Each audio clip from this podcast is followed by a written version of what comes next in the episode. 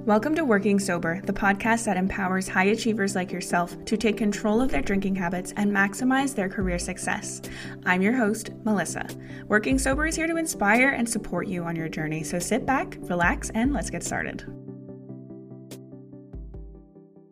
Hello, and welcome to the first episode of Working Sober. My name is Melissa. I am your host and I'm super excited to be finally sitting down and recording this episode.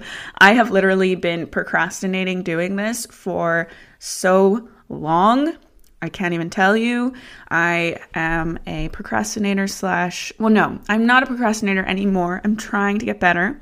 But a lot of the reason why I think I procrastinate on doing things is because I tell myself that they have to be 100% perfect. And so I put so much pressure on myself that it becomes daunting to sit down and actually start doing whatever it is that I'm meant to be doing. And I'm just going to keep it 100% real with you guys on this podcast. That's something that you should know.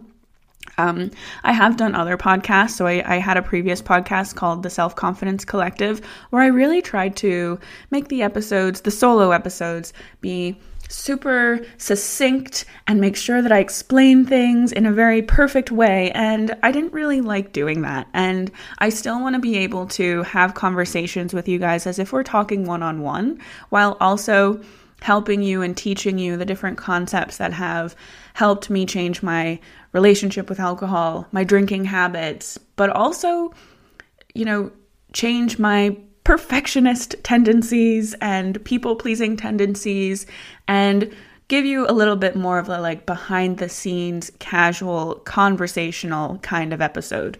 So this podcast is going to consist of solo episodes with me, as well as interview episodes with fabulous guests. You guys are not going to believe the incredible guests that I have coming on the show to share all the wisdom and tell, oh, just give us so much good advice on their the way that they quit drinking, different tips and tricks regarding how they changed their drinking habits, but also how that has shaped their careers and really inspirational ways. And I'm looking forward to, yeah, letting you guys listen to those episodes because they were so fun to record. I loved having conversations with those guests. I am super, here's the thing like, I have been having, I've been running these uh, it, guest interviews for a few weeks now because I like to think that I'm quite prepared. I run a business. I'm, you know, pretty self sufficient over here. But it's these solo episodes because I put so much pressure on myself to make sure that I'm saying things in a very perfect way. And then in doing so, I build it up so much that it becomes terrifying to actually sit down and record it. So I've got a I've batched all of these beautiful interviews with these amazing humans that I can't wait for you guys to hear. And now I'm sitting down to record some of these solo episodes. So I thought that it would be helpful if I shared a bit about myself in this episode, a bit about my sobriety journey, the work that I do now, and how quitting drinking impacted my career because that's a very big theme of this podcast. We'll be talking a lot about not only practical tools and tips that you can use to change your drinking habits based on my work and my expertise in psychology and my work as a sobriety coach, but also taking a look at how that process of quitting drinking lends itself in so many instances to reflecting back on okay, what is my life that I've created so far? What is my career looking like? Did I choose this? Would I choose this now? And being able to have the confidence to move forward and make new choices about our careers. And it's a very common thing. Like everyone, almost everybody that I talk to in the sobriety sphere uh, has had some big changes to their careers off the back of quitting drinking because you just gain so much clarity about yourself, what you want, who you want to be. And a lot of the times that is incongruent with what we've been doing for so long. So I'll share a bit about that. And then You'll know by the title of this episode that I'm also going to share with you 10 things that I'm still working on, um, even though this week I had my three year sober birthday. And I thought that it would be really helpful to share the things that I'm still working on because I'm doing the work right now of unwinding this need to present to the world that everything is perfect and I'm basically trying to convince other people to believe things about myself that I don't believe to be true about myself, you know, that way. So I thought that it would be a helpful episode, not only for you guys to know that, like, the work doesn't stop and it's not like you reach a point in your sobriety journey where everything's perfect. Of course not. So it can help you slow down and enjoy the process a little bit more, but also helpful for me because, and almost cathartic for me because I want to share the behind the scenes. I want to stop acting like I have to put on this very like performative perfect version of myself that has everything together and there's no problems here. Like, I'm still doing this work three years in, and there's things that I'm still figuring out three years in. And I think that it's a very realistic thing to share. So, that's why I wanted to include this in my first episode because I want to set the tone for this podcast as I said, conversational, real, raw, authentic, and just keep it real with you guys. So, I guess where to begin.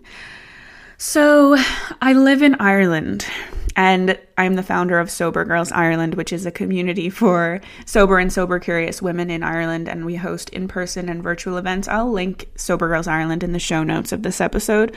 But you might be listening to this like, you do not sound like you're from Ireland. And so I'll give you a little bit of a backstory as to how I ended up here, which is very much it, it it all pulls together into my sobriety story anyway. So I can just tell you a bit about that. So both of my parents are Irish and they met in Philadelphia in the US where I was born. And we lived there until I was about 8 years old, at which point my parents decided to move my family, which I had two brothers as well. Um, me and my brothers and my family, we moved to Ireland whenever I was eight years old, and we lived there for about five years. And I went to an all girls school. I had an Irish accent, the whole nine yards. And then five years in, my parents were like, nope, we're moving back to America. So we literally moved back to the same exact town that we lived in, which is right outside Philadelphia. I remember whenever I left, I was in uh, elementary school, and then I came back in eighth grade in middle school, and a lot of the people that was in, were in class with me, they were like, do we know you? Because I literally went away for five years and came back. It was really weird. Anyway, moved back and forth a lot. And my, some of the repercussions of that was I did have a little bit of social anxiety. I think that's quite normal. Kind of had the story that I'm the awkward new kid, I don't belong, right? Because whenever I was in Ireland, I was the weird American kid, and whenever I moved back to America, I was the weird Irish kid, or maybe that's just a story I was telling myself. But I had this story for a really long time that I didn't belong. And eventually, thankfully, I did meet some really great friends in high school whenever I was living in the US. And we bonded. We had an amazing we had amazing friendships. Some of them are still my really good friends today. I'm literally going to one of their weddings in 2 weeks. So i ended up making new friends. And towards the end of high school that's when i first started drinking. And it's not like i just had one beer my first time. Me and my friend we went to the outer banks on one of her family holidays and we drank a lot of boxed wine which looking back now, I'm like, no, Melissa, why did you do that?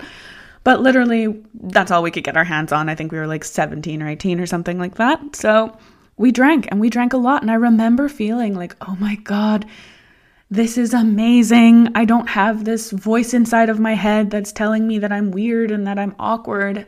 And it was a way for me to be myself without having that voice weighing me down constantly. I'd say I'd ha- I, I'd say I had a pretty normal quote unquote relation in comparison to everyone else. A normal relationship with alcohol. Then I was drinking on the weekends with my friends, never really getting into too much trouble. Um, but definitely drinking to uh, feel drunk. That's really what I wanted to do. I really enjoyed feeling drunk, and it kind of stayed that way. I went to college in Philadelphia for psychology. So I was there for four years. And it was towards that last year that I really started to notice that my drinking had taken a turn. So I had turned 21 and started working in a bar slash restaurant in the city and it became very glamorous in my eyes to have a glass of wine on a weekday or pick up a six pack on my way home from classes on like a Wednesday or to stay after my shift at the restaurant and get drunk with coworkers and I noticed that I was drinking more, more frequently, but also the amount that I was drinking was more. And I started noticing that hangovers were getting bad too. I was in my early 20s and it was really just starting to hit me. I was missing a couple of lectures here and there, but it was all still quite, I could justify it in a way because other people, I looked around at all my friends and other people that I knew, and they were doing this too. So I never really thought too much of it. And it wasn't until my last year of college where I was really struggling to figure out what it is that I wanted to do. I knew that I always wanted to work in research, but I could not find a research assistant job or even a voluntary research position at the university that I went to. In order to get a voluntary position, I needed to have work experience. So I was like, what? I'm already behind and I haven't even finished college yet. So I panicked and took the first job out of college that I could get, which was as a behavioral therapist for a child with autism even though I always told myself I didn't want to work with kids, I didn't want to work in a school, I literally just remember panicking and taking this job because it was the first job that I was offered and I had bills to pay, you know? So I took the job and I worked as a behavioral therapist for a year for a 10 year old boy. And although we had an amazing time working together, we ended up bonding together and it was very rewarding in that sense. I knew deep down that I just was not fulfilled. And this year, I kind of refer to it as my dark year because I had a lot going on mentally and in my life, emotionally. I was, uh, I don't need to get into the full story. Basically, I had a health issue. I was in a toxic relationship with somebody.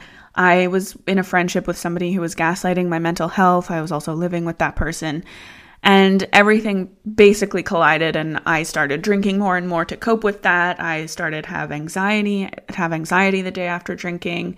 And it all basically blew up one day after i confronted that person that i was living with and told her i could no longer live with her. And i decided that i was going to escape my life and move to Ireland and do my master's in research because I still had friends that lived over in Ireland. And I was like I'm going to go over for a year. I'm going to sort my life out. I'm not going to have this issue with drinking anymore. I'm going to leave this toxic relationship and I'm basically just going to wipe the slate clean. That was my mentality whenever I moved over there. And while my drinking habits did change, I wasn't drinking every day. I'd say my drinking was probably the worst in that year right after college. I was drinking a lot more frequently. I was drinking multiple times a day sometimes, just really trying to make it through.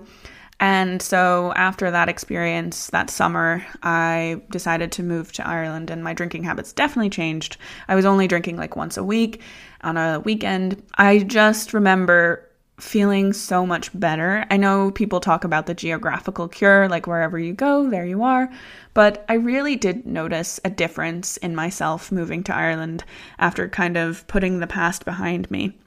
And that master's degree was honestly the best thing that could have ever happened to me because I did learn the skill set that I needed to land an amazing job, which I got right afterwards up in Belfast. And I got a, an amazing position working for an EU funded project, doing research. It was like, the best case scenario. I was getting paid a salary, a very good salary, to work as a researcher and do my PhD full time and during my master's as well, I met my partner who I've been with now for five years. And so it was really a beautiful time looking back on it. And I can see how, like, that confrontation with my old friend, who were unfortunately no longer friends, that confrontation in that dark year was honestly one of the best things that could have ever happened to me. So it's always taught me to reframe the negative things that happen in life and just kind of get curious as to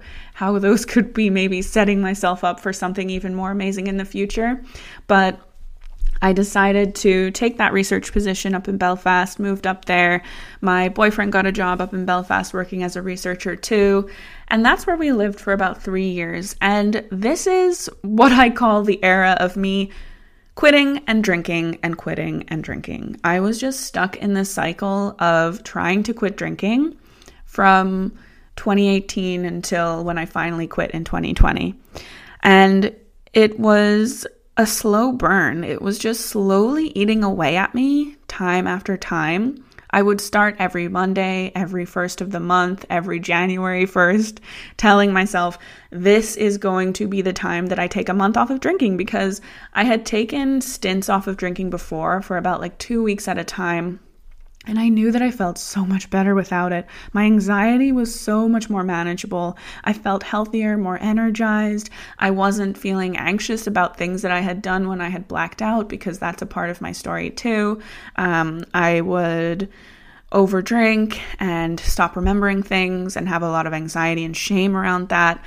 And the two years between 2018 and 2020, which was when I finally quit drinking, I was just stuck in that cycle constantly of just trying to remove alcohol from my life and only be able to get like a week or two before saying, ah, screw it, and going out and having a drink with my friends or whatever.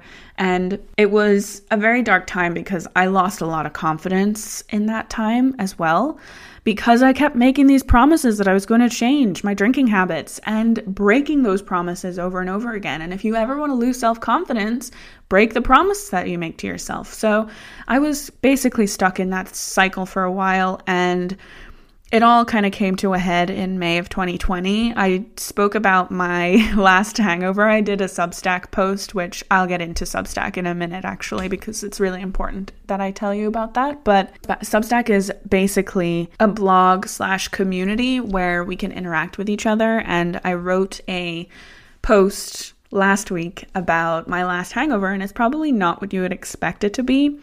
I had gotten into a cycle of just drinking on a Friday night, staying up late till like three or four o'clock in the morning, drinking by myself because 2020, it was during the pandemic, and waking up on a Saturday feeling so hungover and just so sick and so tired and just all like com- completely scared as well because I could not control this drinking habit of mine. I felt like if I'm so smart, I'm doing a PhD, I've I've got all this going for me. Why can't I quit drinking? And it was just the culmination of six weekends in a row of telling myself that I'm going to change my drinking habits. I'm not going to drink this weekend, only to find myself drinking a bottle of wine on the couch, watching Vanderpump Rules every Friday night, and waking up hungover, physically getting sick. And I looked at myself in the mirror. It was a Saturday morning, May 2nd of 2020. I looked at myself in the mirror and I said, What are you doing to yourself? And it wasn't a voice that was a, a judgmental voice as it had been in the past. Like, what are you doing to yourself? You're such an idiot. Why can't you control this thing? It was like a compassionate voice that was genuinely concerned and just looking to help. It was like, why, why do you keep doing this to yourself? with compassion, I, I asked myself that question. And that honestly changed everything. I was able to finally quit drinking. I initially only attempted to take a 28 day break from drinking, but I couldn't deny how much better I felt after that month and decided to just keep it going. So I got a month, I got a year, I got two years, and last week I got three years. So that's basically been the journey that I was on. And how this relates to my career is I was working as a researcher, I had, as I had said, and that had been my dream for so long. But as I quit drinking, I gained so much clarity around what I was actually doing, how I was spending my days, because my drinking and trying to quit drinking, that was taking up a lot of my mental real estate for a couple of years because I was constantly trying to research, read sober sobriety blogs, find anonymous forums that I could post on, listening to recovery podcasts, like trying to figure out this drinking thing for so long that I wasn't even able to be present in my life. I wasn't able to be present whenever I was out with people. I wasn't able to wrap my mind around what my job actually was and what I was being asked to do and ask myself if I liked doing that or not. Because prior to this PhD slash researcher job, I had never worked in research before. I had done the master's and I loved that, but I had never actually had a research job.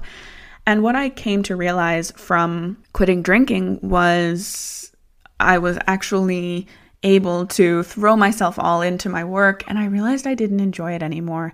I found it to be quite isolating and lonely. I worked independently on all of my projects. I had meetings with my supervisors maybe one, maybe once a month at maximum. And it was just very lonely, always by myself. I didn't like what I was doing anymore. I didn't like the publishing process. And if anyone has any questions about why I left um, research, let me know. Comment below on the Substack of this podcast and let me know. I'll tell you more about that at the end of this episode on how to do that. But yeah, ask me that because I don't feel like getting into it right here, but I could definitely expand more in a Substack post at some later date.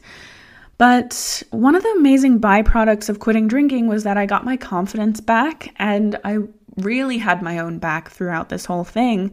And both of my parents are entrepreneurs, and I live in Ireland, and my family lives in the US, and I want to be able to go back and work from from my parents' kitchen whenever I go visit and go out for like two or three weeks at a time without asking somebody's permission. And so the more and more I thought about it, I realized that I didn't want to work for somebody else. And I realized that research was no longer my passion. I was I'm so creative as a person. I love social media. I love meaningful conversations with people, which is probably why I'm a coach now. But I I just wasn't feeling fulfilled in my research job anymore. And so once my PhD ended um, in 2021, I decided to leave academia and research to start my own business. And that looked like a variety of different things. Some of you might be listening to this and have been there for my evolution, my business journey, which I think would be an amazing podcast to talk about as well, because it's not just like, oh, okay, I'm going to be. I'm going to leave research and now I know exactly what I'm going to do. No, there was a definitely a period of trying and failing and trying and failing and I'm still in that period of trying and failing, honestly. But I eventually came to the terms came to terms that I didn't want to stay in research, and so I started my own business. And eventually, I ended up becoming a sobriety coach for high achievers specifically. And the reason that I decided to do that was because there's no cookie cutter approach when it comes to quitting drinking. And I think that I stayed stuck for so long because I didn't see anybody else out there like me that was struggling. Somebody who didn't classify themselves as an alcoholic. I definitely did not label myself as an alcoholic. That did not resonate with me. That did not resonate with my story at all or my drinking habits at all. And but I didn't classify myself as a normal drinker as well. And in the sober community, there is this concept of gray area drinking where it's that place in the middle where it's like you're not a normal drinker, but you're not an alcoholic, but you don't like your relationship with alcohol. And you know that either your drinking is a problem or you have a problem with your drinking.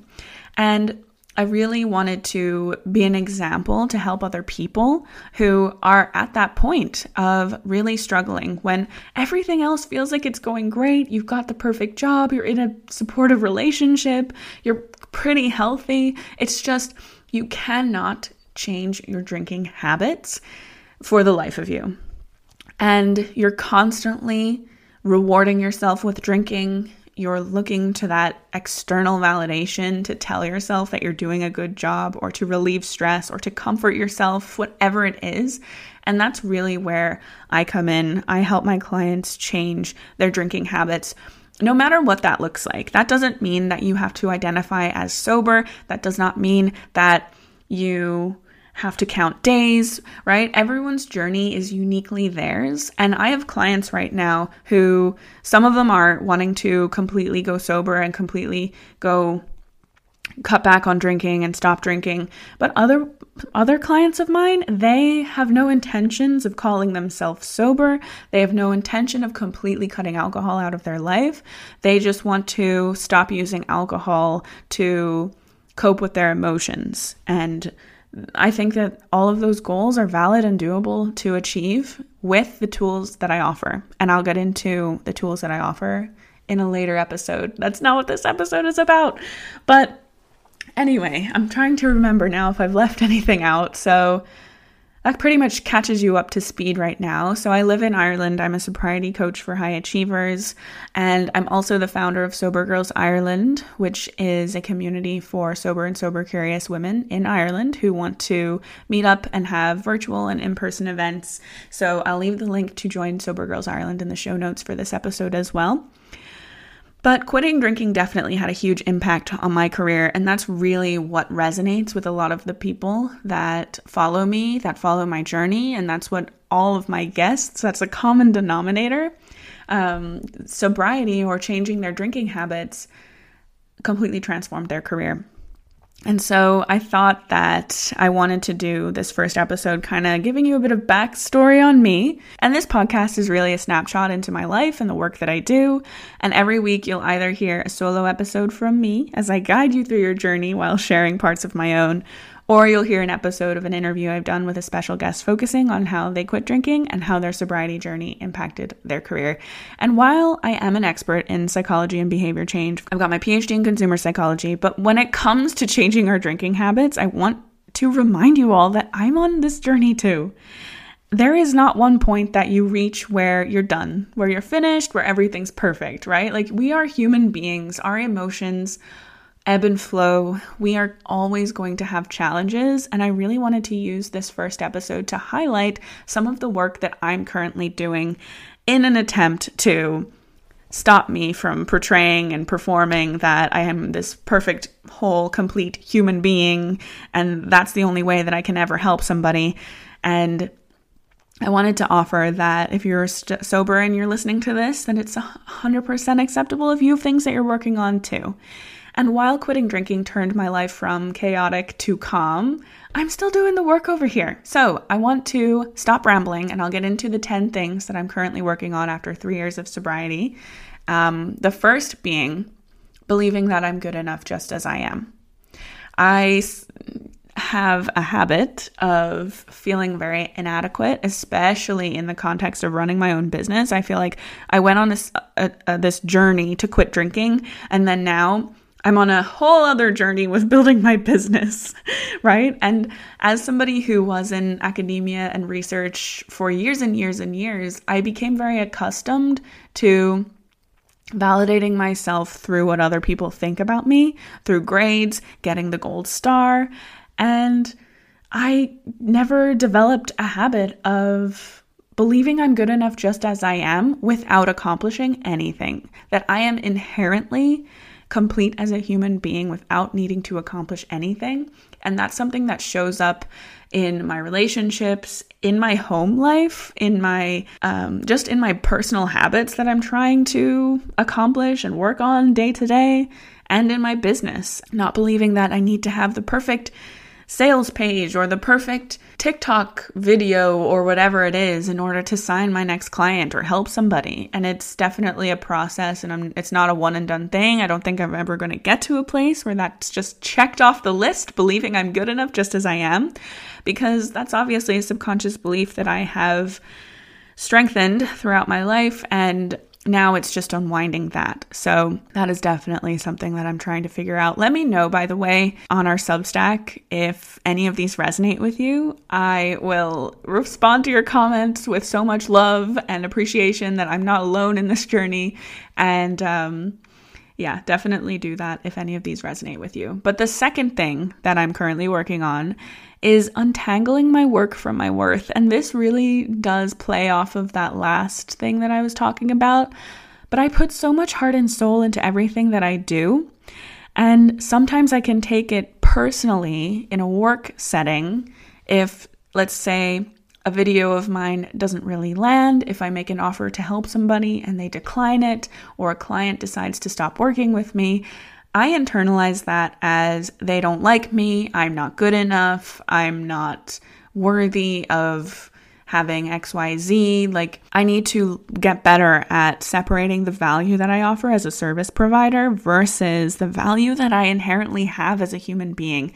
And this is something that a lot of my clients struggle with, and I know a lot of people struggle with generally, whether they struggle with drinking or not, is just coming to the realization that you are worthy of love and success and all of your desires inherently. Like you don't have to do anything in order to be deserving of those things that you desire.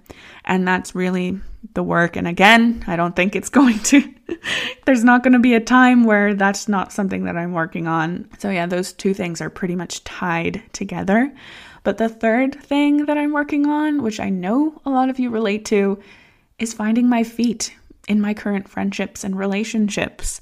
Three years in, and it, it takes time. What initially what it looked like was me gradually telling people that I had quit drinking and getting over the awkwardness of that and having those meaningful conversations where I where I wanted to have them and keeping it quite surface level with others.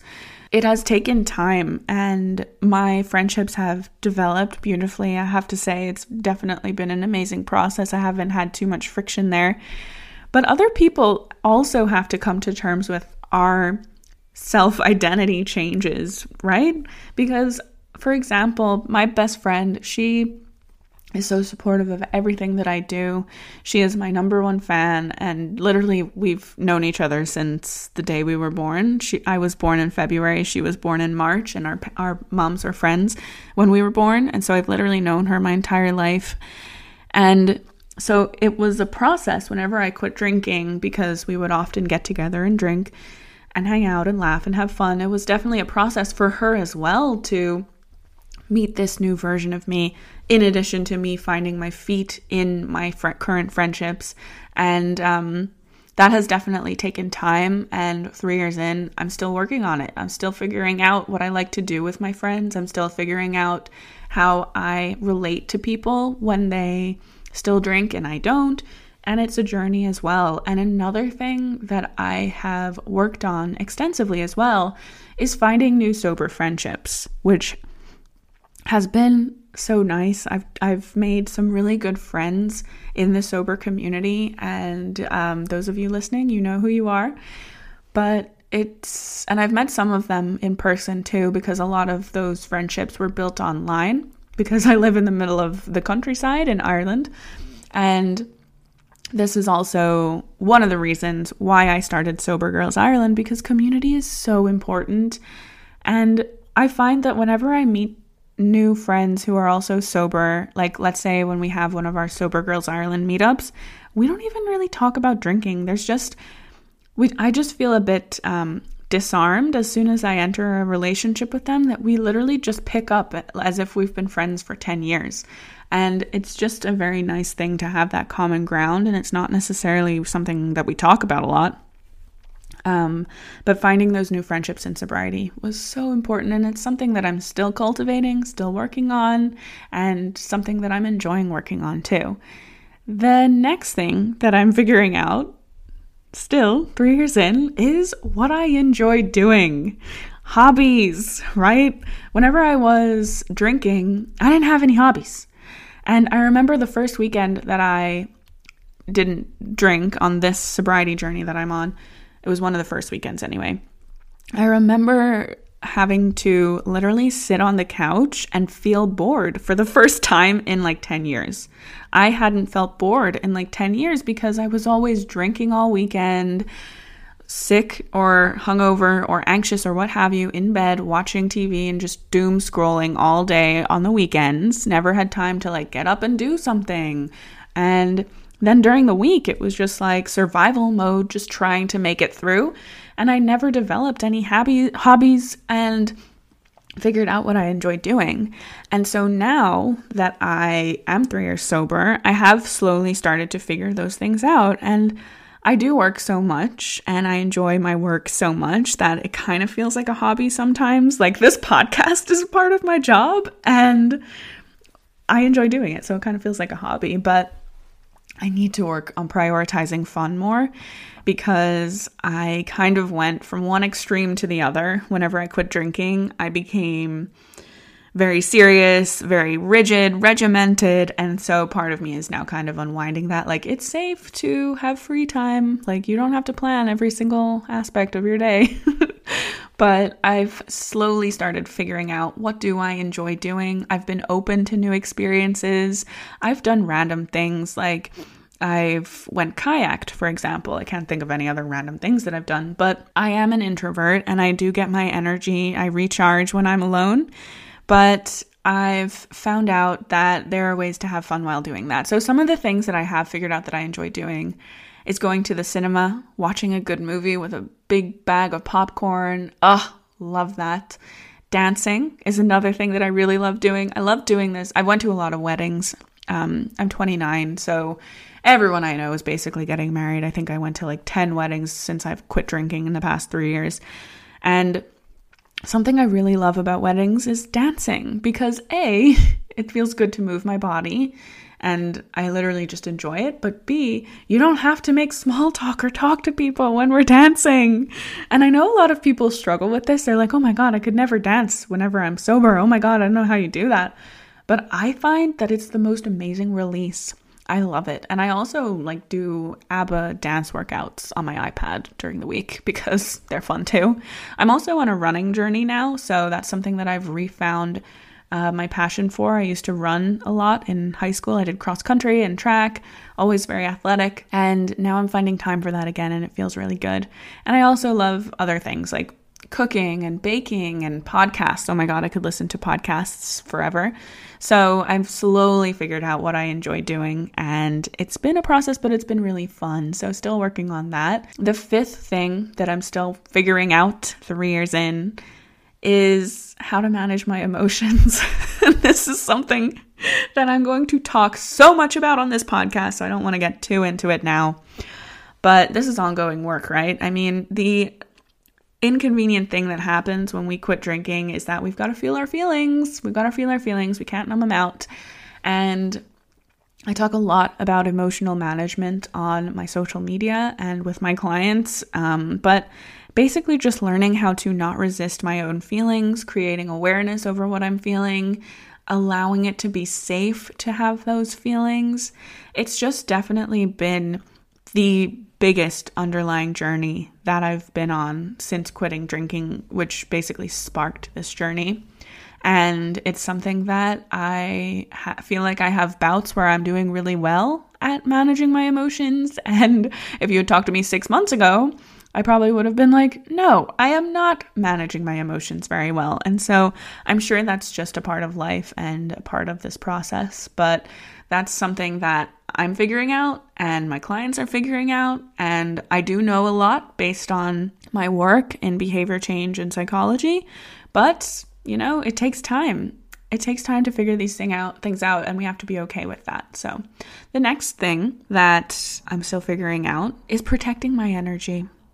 And this seems super vague, but it's here's some examples. Like I get really worked up over small things. Like I worry from when I wake up in the morning until my head hits the pillow and then it gets twice as fast.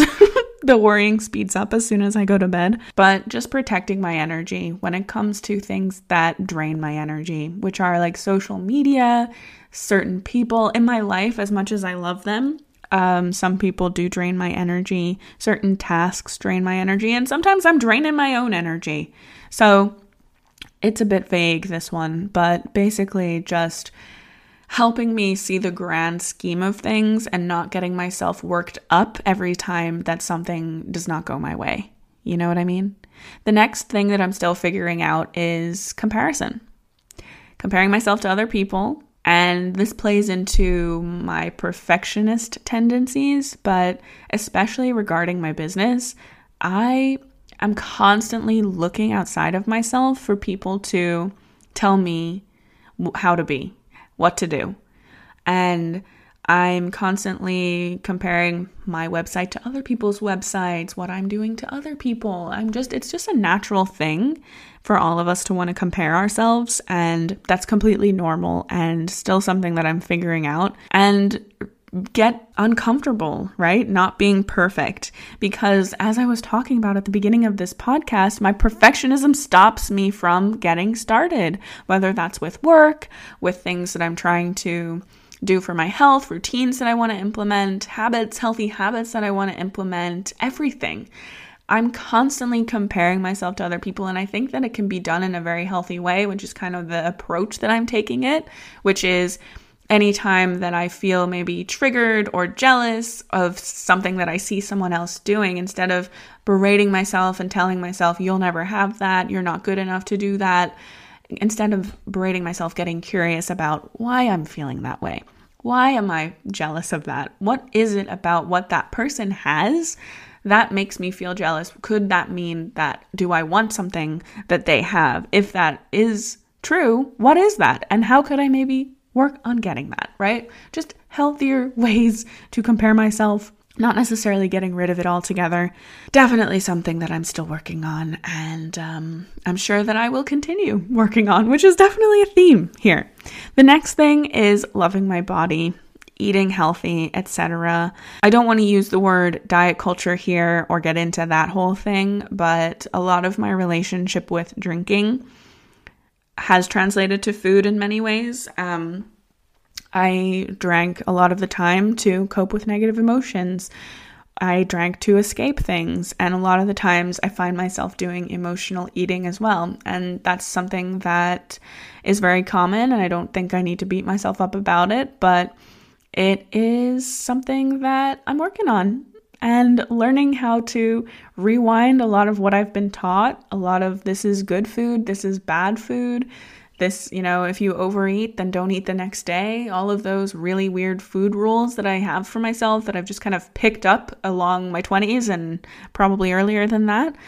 And trying to get out of that black and white mentality, which again plays into the perfectionism, I think, of either like we're doing this all in or we're not doing this at all, and finding out that happy place where I can still enjoy the foods that I want to enjoy and not feel guilty about them, but also know when it's time to nourish myself and fuel my body, basically and exercising from a place of love and not from a place of punishment. I think that so many of us, if you've grown up in the late 90s, early 2000s, like I did, it's you know, oh, I got this coming up, so I need to cut out all the food and I need to exercise so that I can punish my body and look like a size zero. And yeah, just learning how to love my body unconditionally, no matter what it looks like, and create a bit of body neutrality as well. So that is something that I'm figuring out. And number nine, I think, is just a really simple one that I think everyone should work on. Um, but it's being kinder to myself.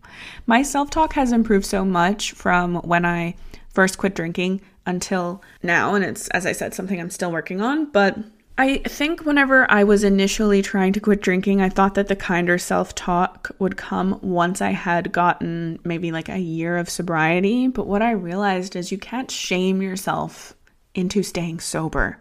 If you do, if you are able to do that, you feel miserable the entire time. And I realized that I needed to improve my self talk in order to quit drinking. And it wasn't just something that was going to magically happen once I stopped drinking.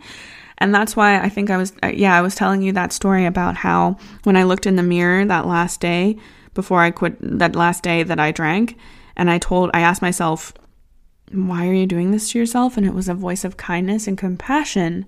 That really was the switch for me. And I started getting curious and not necessarily judging myself all of the time and not making what happened mean that I'm a terrible person or that I'm never going to be able to figure this thing out, but just getting curious like, okay, why do you think that you're drinking this much?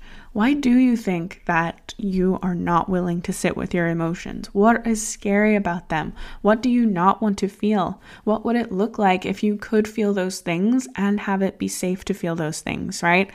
Just learning how to do the next kindest thing for myself. And that's a question that I ask myself all of the time is okay, what's the next kindest thing that I could do here for myself? So, being kind to myself is definitely something that I'm still figuring out three years in. It's not something that magically gets fixed at one point. And lastly, number 10 is letting go of my need to be in control.